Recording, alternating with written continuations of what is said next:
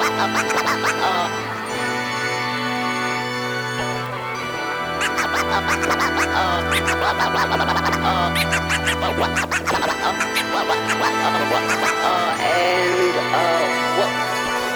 what is that we responded where there is repression, there will be resistance.